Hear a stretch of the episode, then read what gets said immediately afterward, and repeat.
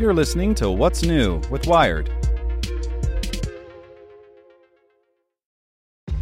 This episode is brought to you by ShipStation.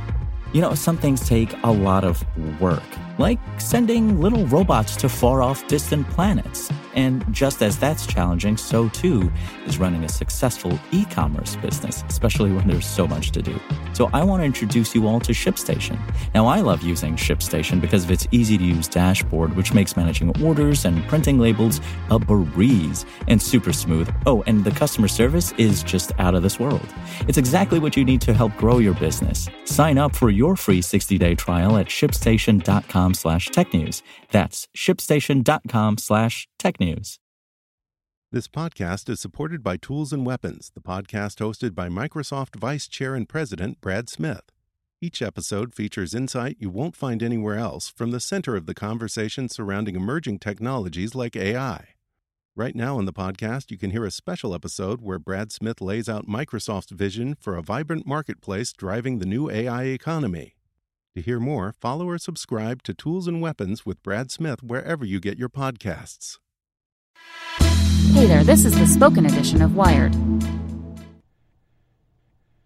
Apple's next iPhone comes September 12th on Apple's new campus by David Pierce. Surprise everyone! Apple's going to launch a new iPhone. Crazy, right? You had no idea.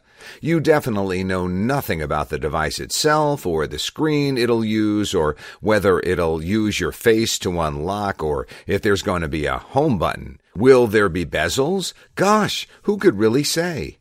Well, here's what we know.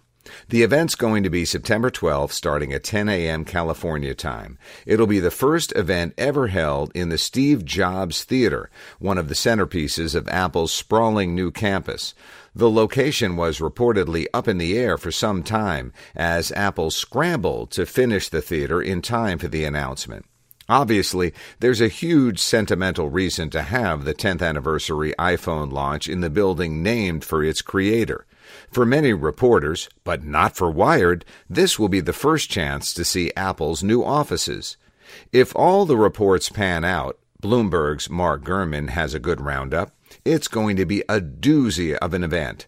We're expecting not one, but three new iPhones, including a complete redesign of Apple's smartphone with some impressive new features. It's also time for a new Apple Watch and an upgraded Apple TV could be in the works as well. Add to that some final words and updates from Tim Cook on the latest from iOS and macOS, and a few jabs at Android, and it'll make for a seriously busy morning.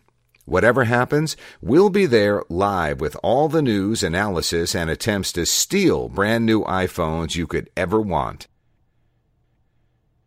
Want to learn how you can make smarter decisions with your money? Well, I've got the podcast for you. I'm Sean Pyles, and I host NerdWallet's Smart Money Podcast. Our show features our team of nerds, personal finance experts in credit cards, banking, investing, and more. And they'll help you make the most of your money while cutting through the clutter and misinformation in today's world of personal finance.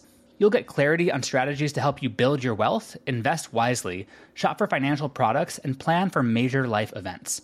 Listen to NerdWallet's Smart Money Podcast wherever you get your podcasts.